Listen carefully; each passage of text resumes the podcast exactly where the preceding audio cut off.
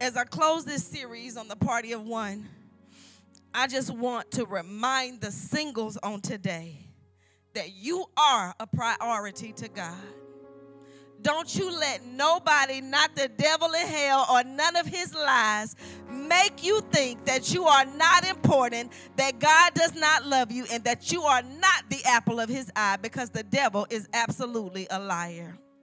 Whether your relationship as a single person is temporary or whether it's permanent, God has a plan for you right now in your state of singleness. So do not wait Listen to me, single people. Do not wait until you get married to start living. Don't wait until you get married to start enjoying life. And please do not wait until you get married to start obeying God. Don't think for a minute that because you are single that you are insignificant in the eyesight of God. God wants to be a part of your single adult years as much as any other time in your life. So he wasn't just there when you were a little child. He's not going to be just there when you get married, but he's right there right now, and he wants to be a significant part of your life.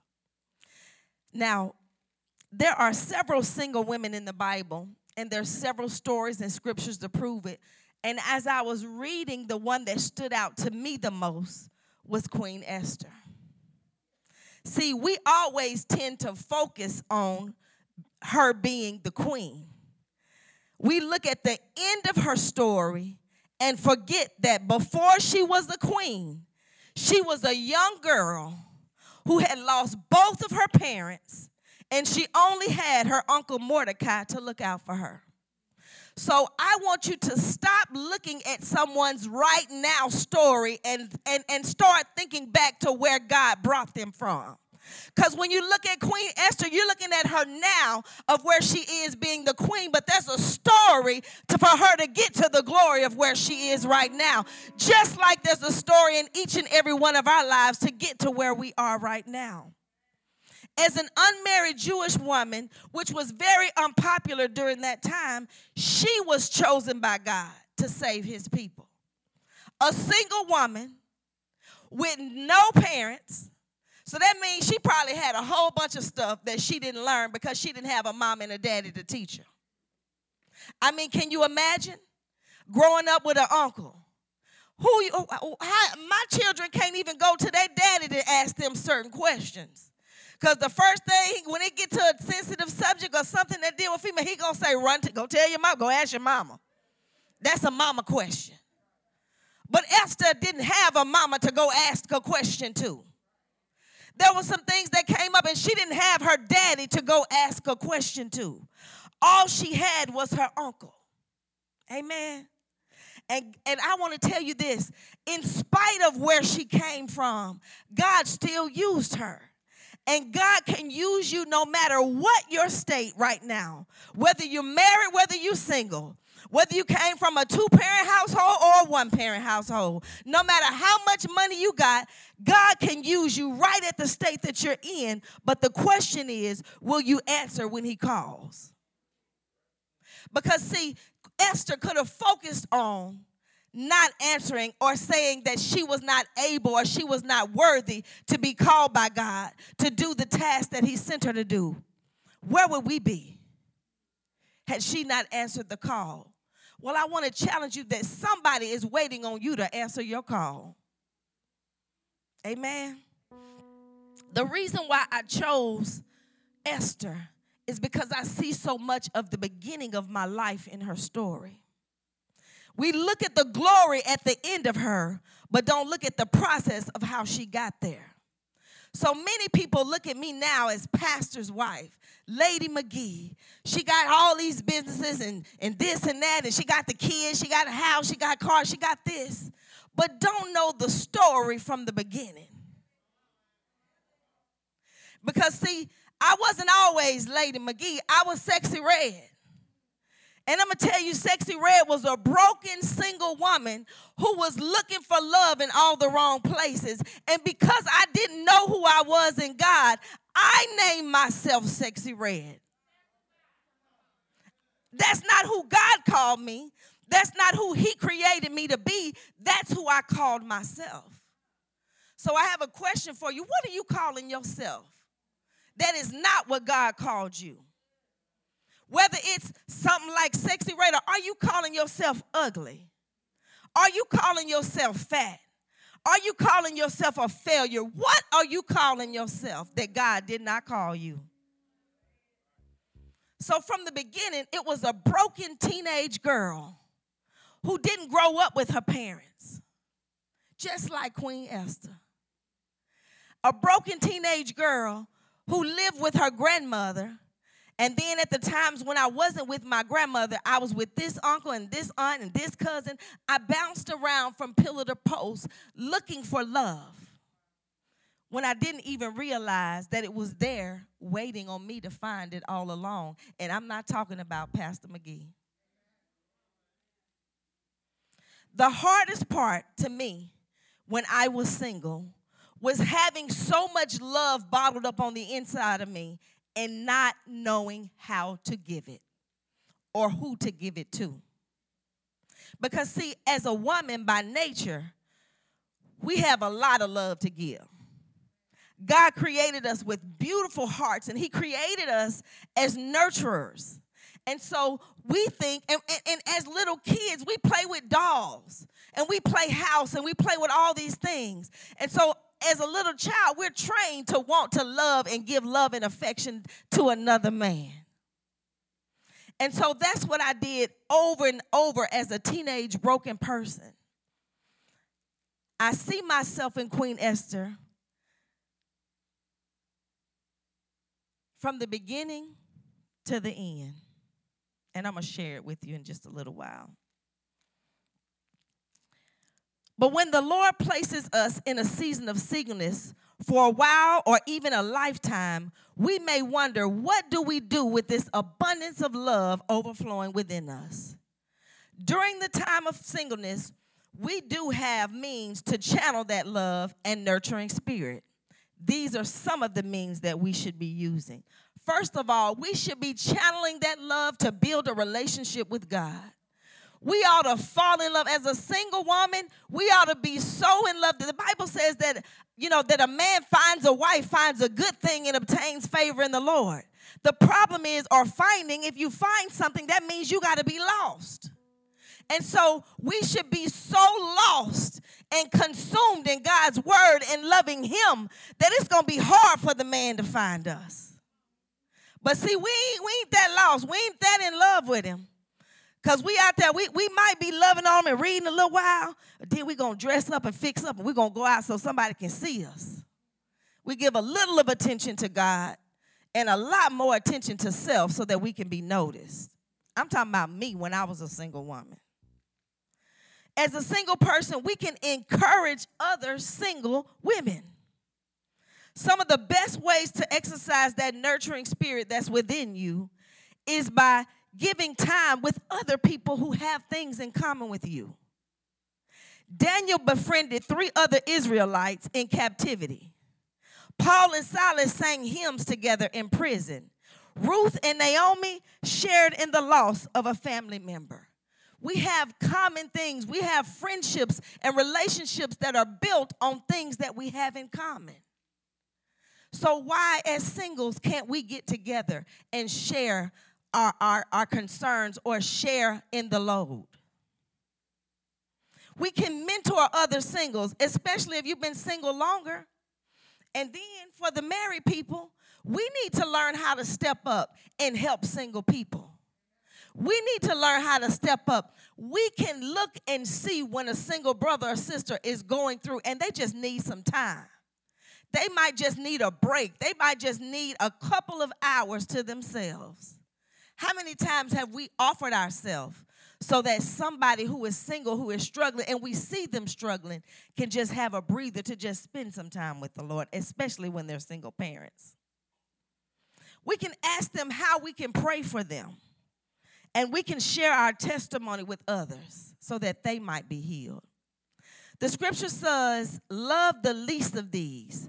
The blessing of singleness comes with an abundance of time But with more time to dedicate to ministry, singles can use that nurturing and loving spirit to care for those who are overlooked in the world today. That's the least of these. As singles, we should serve in our church. There are a multitude of ways to show a loving and nurturing spirit in the church. If you have a lot of love to give, the church needs it. I said, if you got a lot of love to give, the church needs it.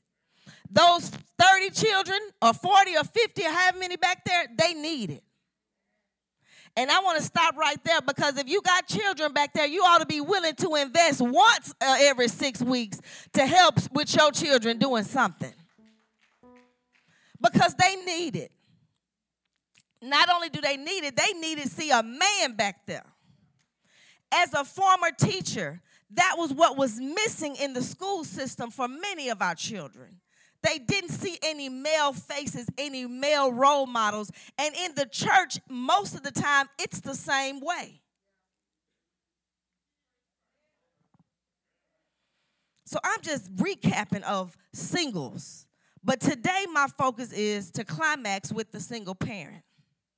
Many times when we hear this term, we only focus on mothers, but there are many men who are also playing the role of a single father. Because there are some men who become single fathers through divorce, through death, or through whatever. You have some, every daddy ain't a deadbeat daddy. There are some men, my husband said it last week, if things don't work out between us, what he say? I ain't gonna stop him from seeing and taking care of his kids. He gonna see his kids. I'm not gonna be able to stop him. Now let me say this. Where's Brother Tim? I don't like quiet. I don't like quiet. I need you to play something. As tired as I am, I'm gonna go to sleep too. I've been up since three o'clock. Now, while God's intention was for children to be raised by both a mother and a father, He also has compassion on the parent who is raising a child on his or her own. God's instructions about parenting apply equally to single and married people. He's told us not to provoke our children to anger, but to bring them up in the discipline and in the instruction of the Lord. He also says, Provoke not your children to anger, lest they be discouraged. One is in Ephesians 6 and 4, the other in Colossians 3 and 21. In Proverbs 22 and 6, he tells us to train up a child in the way that they should go, and when they are old, they will not depart from it.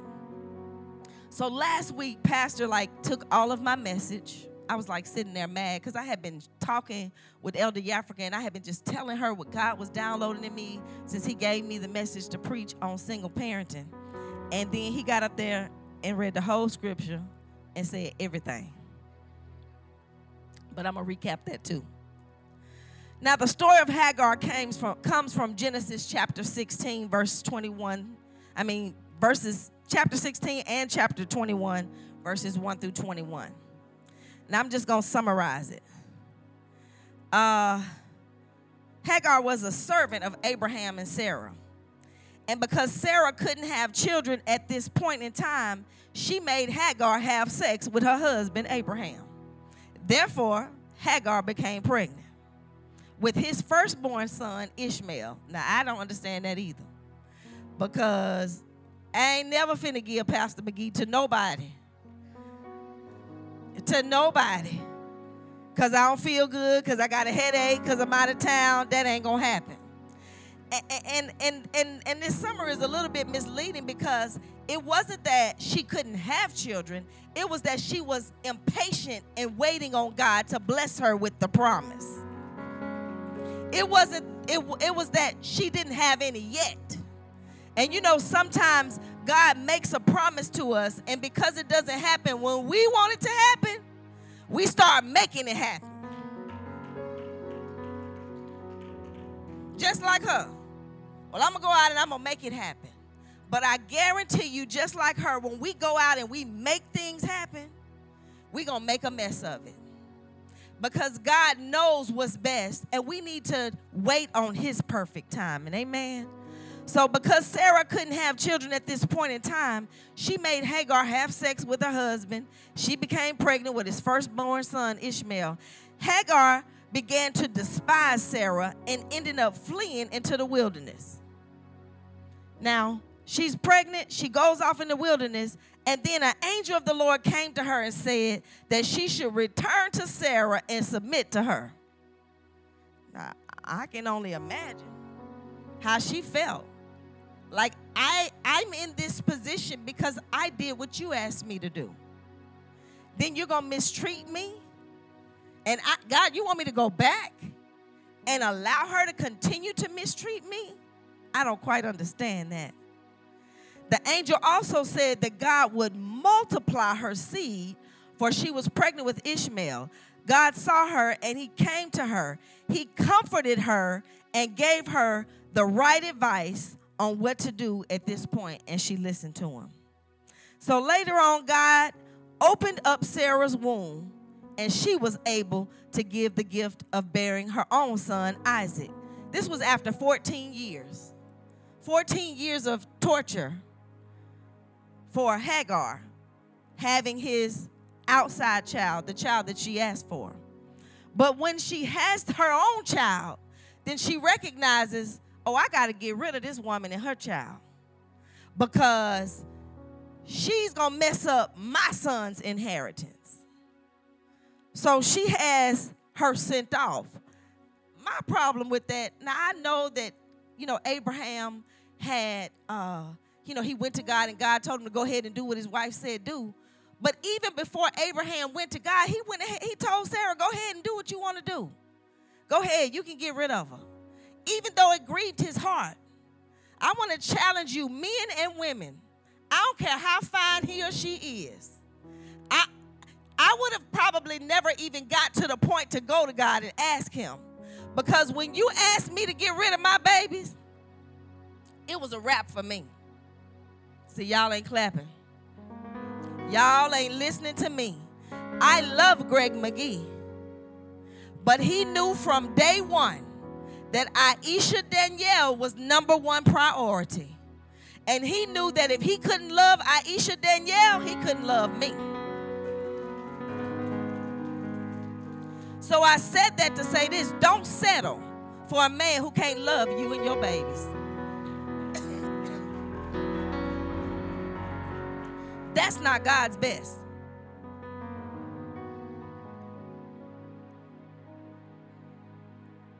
That is not his best. So before I go on into the story, I text a few single mothers here and I thought about my own situation and I asked about how what was the hardest part about being a single mother. And I had to think back for myself because I was a single mother for um, five and a half years. And so I asked some of the other single mothers what the hardest part for them was. And one of them told me that the co parenting was the hardest part. Trying to get along with the other person. Um, she, she made the statement and she said, I would never keep him away from his children, but I told him that I would never force him to be a father. She said, so if he ever wanted to see his children, the door was always open. However, I'm not calling you, I'm not upset with you, I'm not gonna make you love my babies. Because if I gotta make you do for them, they probably are better off without you. That's tough. That's tough. But I don't want nobody that I got to make love me. Because if I have to make you love me, whether you my husband, whether you a friend, whether you a foe, whoever, if I got to make you love me, I'm to have to keep on doing things to make you stay there and love me. And it's never going to be enough. It's to always be something else. I asked another one of our single mothers, and she said to me that the hardest part was the disappointment that she would see in her children's face when the absent parent would make promises and never follow through and show up with those promises. And I'm challenging you today that if that's you, if you're making promises and you're not keeping them, you need to stop. That was my story too. And I think that's why I began to get so emotional. And it's like as a single parent, you want what's best for your children. And so for me, with Aisha's father, it was very hard because he was a married man. So, yeah, I had a baby by a married man. Now, I didn't know he was a married man when I got pregnant. I should have listened to my daddy. My daddy ain't saved, he don't know a lot. But when my daddy told me when I went into the army, he said, when you get in there, he said, stay away from all them slick jokers. But he ain't say jokers. He said, because it's going to be some married men that don't wear their ring and they going to trick you. So I found myself 19 years old, 18 actually, pregnant, 19 giving birth. 18 years old, I'm a broken young lady myself, not having re- been reared by my own parents. I find myself as a single parent. And he um he told me the day that I told him that I was pregnant that he was married. It was probably one of the toughest days of my life. Because at the time I thought that I was in love. Not really love, it was lust, infatuation, but I thought that I was in love. And so when I took the test and I found out I was pregnant, I was excited, I was happy. And he rained on my parade. And so I was forced to become a single parent. And so, as a single parent, I had to make some tough decisions. And sometimes the decisions your children won't understand.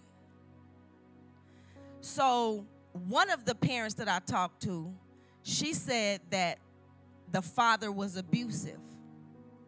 And so she was fearful of allowing her children to go and be with their father because he was abusive. And so she felt the guilt by not allowing her child to see the father, but she was doing what she thought was best for the child.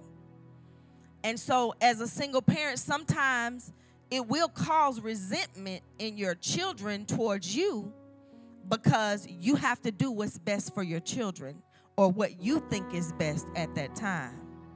And so I had to make some tough decisions even when Aisha was small because I got saved when she was very young. And what I wanted was for her to know Jesus.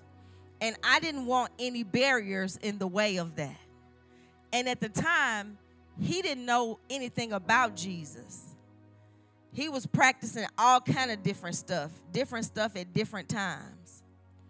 And so I had to make a decision of whether I wanted to take on the responsibility myself or whether I wanted her to be exposed to things that could hurt her more in the long run. Not only that, and she doesn't remember, but when she was smaller and I did let her go, there was some like some forms of abuse because she was made as an outside child. His wife didn't accept her, and I, I couldn't blame her. So when I would send her there, she would mistreat her. She wouldn't comb her hair. She wouldn't do for her.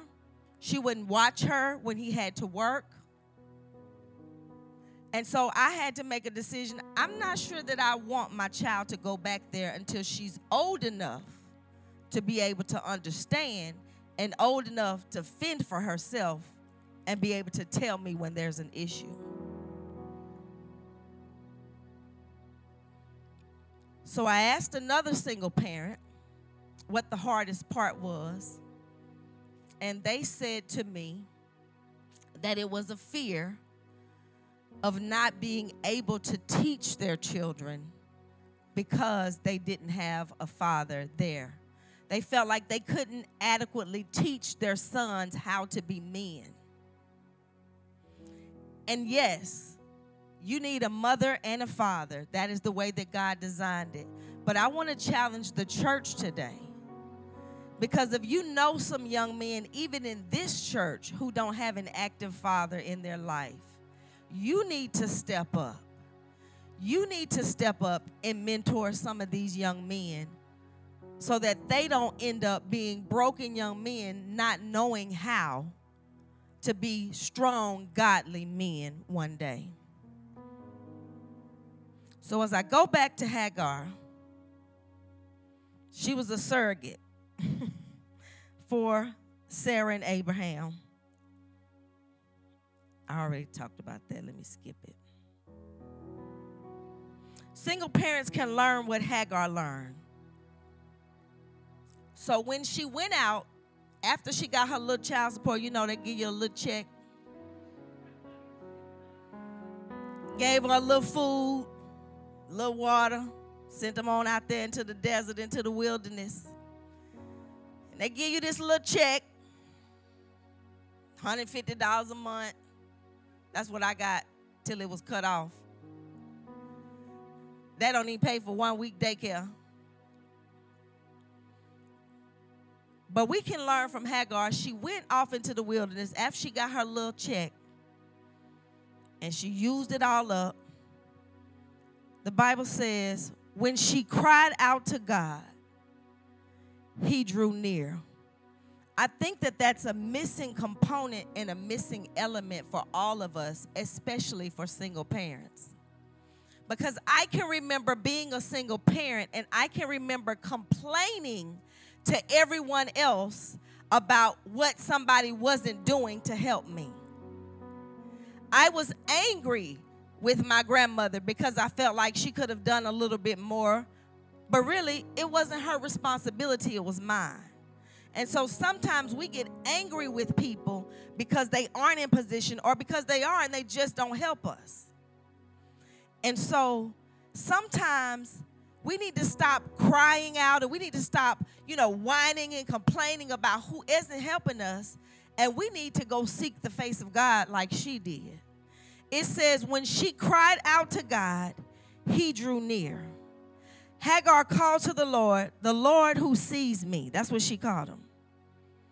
Despite how lonely single parenting may be at times, those who know the Lord can take comfort in remembering that they are never alone. God promises to be a father to the fatherless, a defender of widows and orphans. God is concerned about your children. He says that He will be a father to the fatherless, He'll be a mother to the motherless. So, for that person who said, I just feel like I can't be enough for my children, you can't be. You can't be mom and dad. You can only be who God called you to be. And at the end of the day, you have to rely on God, who said that He'll be a father to the fatherless. Many parents, especially those working to be both father and mother, feel overwhelmed in going at it alone. Fortunately, there is help available. There's help available sometimes with family and friends and neighbors. That's why it's so important that we build relationships. It's important that we build relationships here in church. Sometimes we get frustrated and we feel like, I don't have any help. But really, are you a help to someone else? Have you built relationships in order to have help? There's help available in the church. One thing I can say about EMCC is that we truly are family. Relationships are built and we help one another. But another thing is, we don't know sometimes that people need help unless they tell us. The most important thing for any parent to remember is that God created our children, He created them. So no matter whether we got them in sin, in the act of sin or not, He created our children and He has a purpose for their lives. My baby back there, when I was 19, and I found myself pregnant by a married man.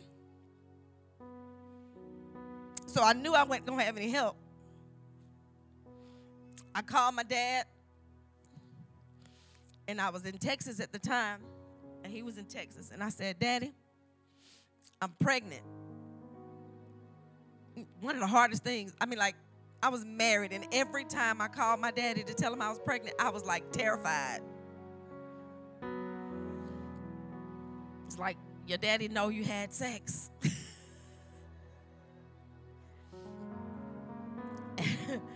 and uh, so I told him I was pregnant.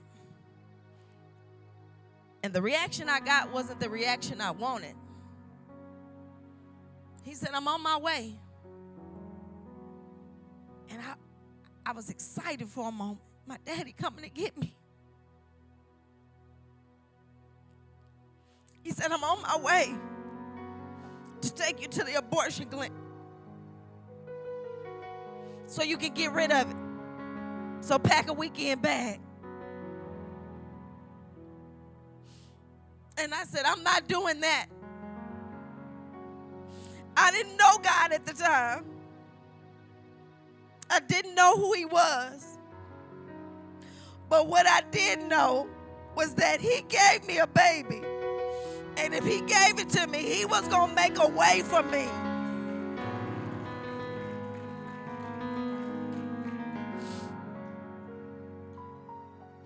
He created your children with a plan or purpose. I don't care how they got here. So last week, when my baby got on her knees and she said yes to God, it was because I said no to my daddy 27 years ago. So I don't care how hard it is. I don't care what it looks like. I don't care how difficult it gets. You keep telling God yes. You keep speaking life over your babies. You keep pouring into them.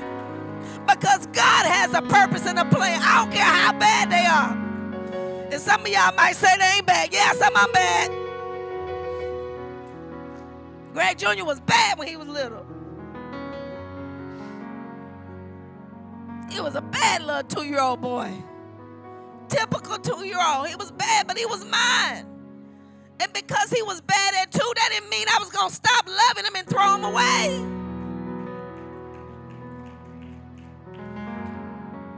God has a purpose and a plan for each and every one of our children. And if you don't have any yet, start praying for them right now. Pastor shared yesterday, you know, some people say, you know, it was my prayers of my mama that, that helped me to get over. You know, they sing them old hymns. My mama prayed for me. My grandma prayed for me. I don't have that testimony. My husband, who I didn't know, prayed for me. Because he had a man of God in his life that said, You may not even be dating right now, but I want you to seek the face of God and start praying for your wife. If you single, start praying for your husband, not for God to send him. Start praying for him to be saved. I get so tired of seeing saved women get married to unsaved men just to say they got a husband. Trying to fix it up for God. God gonna give him to you right at the perfect timing. God entrusted our children to us regardless of our family situation. And He expects us to take responsibility and to raise them in a godly manner. He expects us to bring them to church. He expects us to teach them the word. He expects us to chastise them, to rebuke them when, they're doing wrong. But He expects us to provide and to nurture them and to love them. Single, may parent, single parents may find it more difficult than those with partners. But when they engage the help of their brothers and sisters in Christ, their children can be just as productive as children that grow up in two parent households. Do not believe the lie of the enemy that your child is going to be lacking because the mother isn't there, or your child is going to be lacking because the father isn't there. When we hold one another up, it's not just about holding up me and the pastor, we need to hold each other up.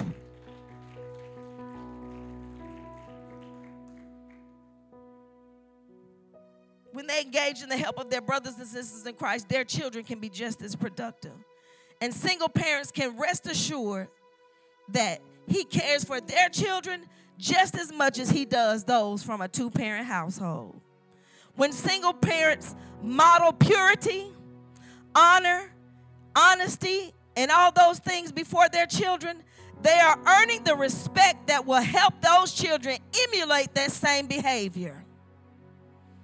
When Aisha was two years old, I didn't know what to do with a baby. By the time she was two, I was 21. Most people at 21 want to be partying and living their best life. I was being a mama or trying because I didn't even know what I was doing. But one day I went to church. And I know what it means when it says the word finds you right where you are. August 3rd, 1997, I went to church and my pastor ministered a word to me. And I looked over at my baby sitting next to me and I said, This ain't gonna be the end. I don't want her to grow up like me. I don't want her to make the same mistakes that I made. I don't want her to be a single parent. I don't want her to suffer the pain that I suffered. So, because I don't want her to suffer the things that I suffer, I made a choice to give my life to God that day. Not just for me, but for her too.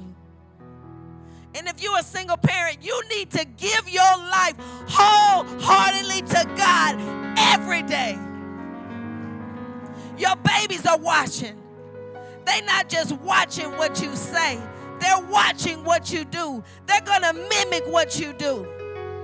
When my girls try to start dressing and looking all hoochified, I look at them and I say, Your mama don't dress like that. I don't care what you see on the TV. I don't say what you see on the magazines. I don't care what your friends are wearing. You gonna dress holy before the Lord. Because I present my body a living sacrifice, holy and acceptable unto God. Because I cover myself up. I'm gonna teach you. Now, when you get grown, it's up to you to do what's right. But we gotta lift up a standard of holiness before our children.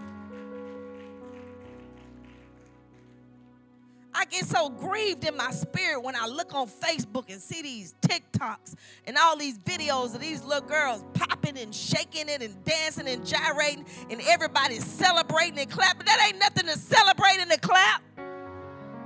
I can post a video of the kids learning scriptures and you get two likes. You post a video of a baby dancing and grinding, grinding on the floor, it got a million likes.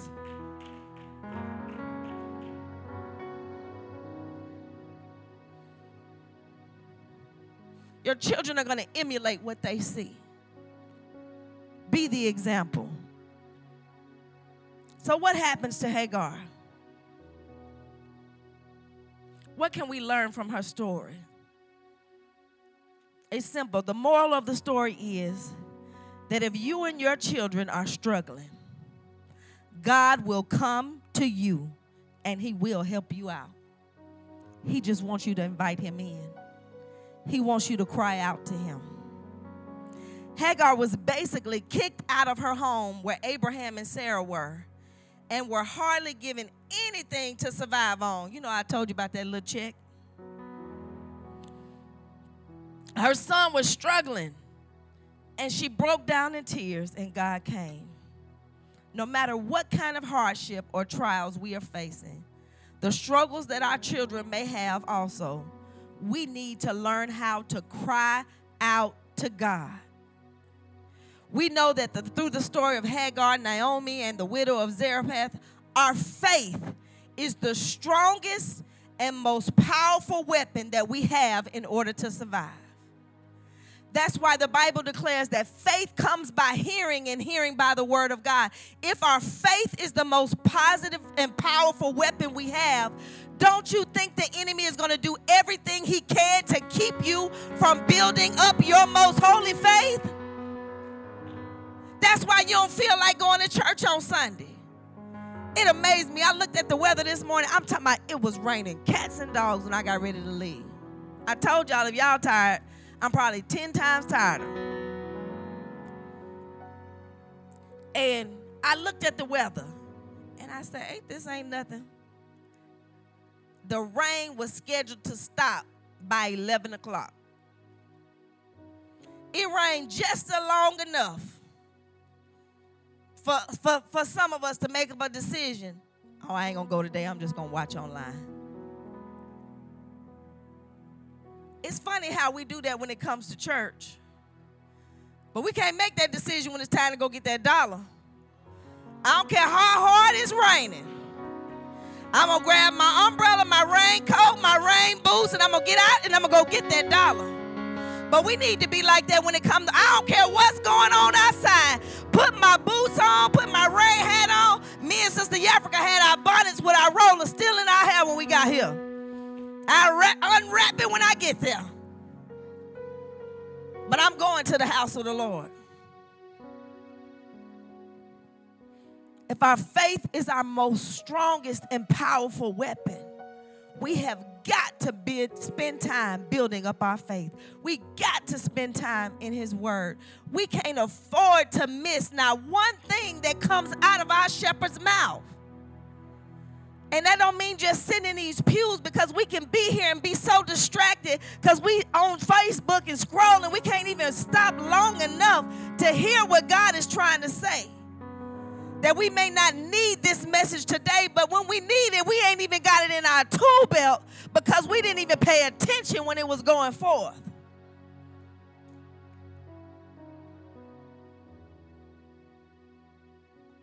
I came today to encourage some single parents not to give up, to tell you you're doing a good job, that God is pleased, that the enemy wants you to think that you're a failure. I came today to tell you that you got church family, you got friends, you got people that are here to support you. Don't give up. So, as I was preparing a couple weeks ago, this book came to me I was searching and studying, and it's called Help and Hope for the Single Parent by Dr. Tony Evans. And I bought this to give to every single parent today because I'm going to give it to them and I'm going to do a study with them on Zoom to help them. Because there's a Queen Esther on the inside of each and every one of them.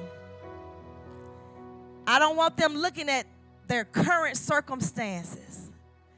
And so when I talk to those single parents and I ask them some things that encouraged them in this walk, this is some of the scriptures that I got. Most of them I already had. And Jessica was so in my message when she was ministering in song because my first scripture on this paper the Lord is my light and my salvation. Whom shall I fear? The Lord is the strength of my life. Of whom shall I be afraid? When the wicked, even my enemies and my foes, came upon me to eat up my flesh, they stumbled and fell. Thou hast an host, though an host should encamp against me, my heart shall not fear. Though war should rise up against me, in this will I be confident. One thing have I one thing have I forsaken me that I don't even I can't even read, Lord. One thing have mother forsaken me, then the Lord will take me up. Teach me thy way, O Lord, and lead me in a plain path because of my enemies. I think I skipped something. Oh, I did. I skipped the whole lot. I done edited and pasted something wrong. I'm going to find it in the Bible. Psalms 27 because I want to read it. And I think I skipped some scriptures. The Lord is my light and my salvation. Whom shall I fear? Now, I, you know what? I'm going to need somebody to read it. You know why? Because I can't see this little Bible. Because y'all know, everybody be asking me on my phone, why your font so big? I can read your font 10 rows back. I got it, First Lady. Okay, can you read it? Yes, ma'am. The Lord is my light and my salvation. Whom shall I fear? The Lord is the stronghold of my life. Of whom shall I be afraid? When evildoers assail me to eat up my flesh, my adversaries and foes, it is they who stumble and fall. Though an army encamp against me, my heart shall not fear. Though war arise against me, yet I will be confident.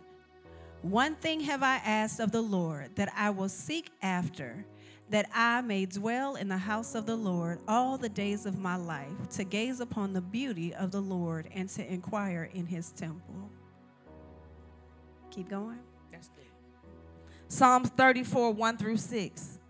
I will bless the Lord. This is I, I just want to give some encouragement to the people on today. Is that okay? Because faith comes by hearing and hearing by the word of God. And I just want to build you up on today. Is that all right? Psalms 34, 1 through 6 says, I will bless the Lord at all times, and his praise shall continually be in my mouth. My soul shall make her boast in the Lord. The humble shall hear thereof and be glad. Oh, magnify the Lord with me, and let us exalt his name together. I sought the Lord, and he heard me and delivered me from all my fears. They looked unto him and were lightened, and their faces were not ashamed this poor man cried, and the Lord heard him and saved him out of all his troubles. Psalms 37 and 25 says, I was young and now I'm old, and I've never seen the righteous forsaken nor their children begging bread.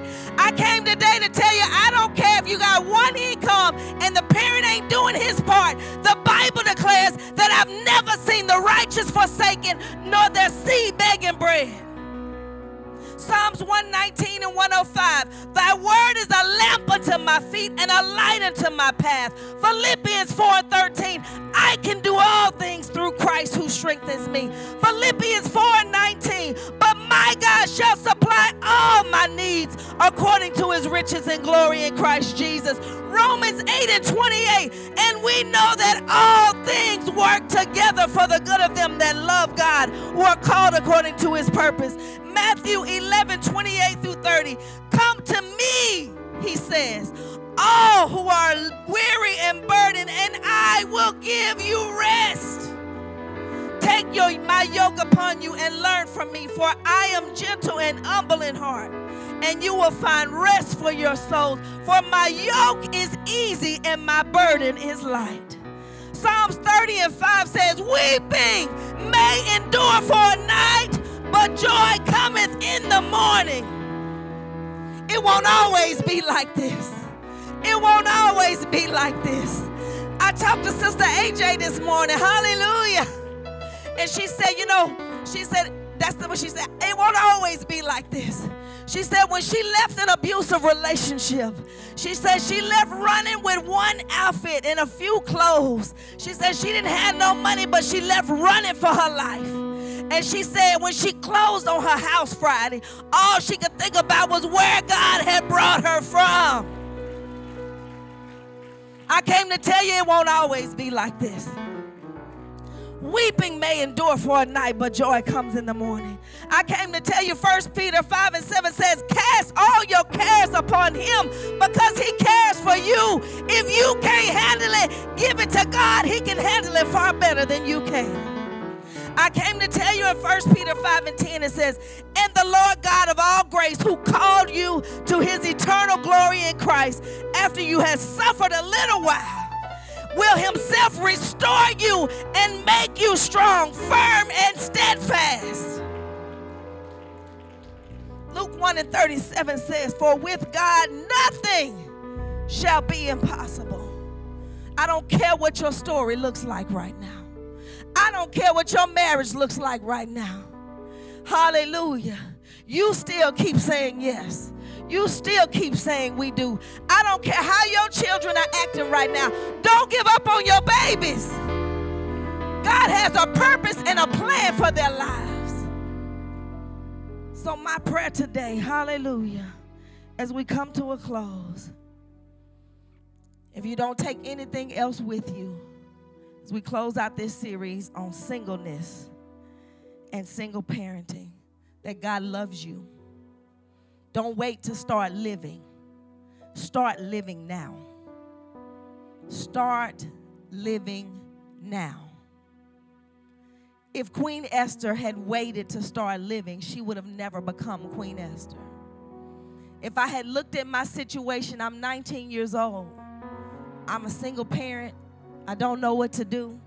I wouldn't have this man that I just celebrated 22 years with.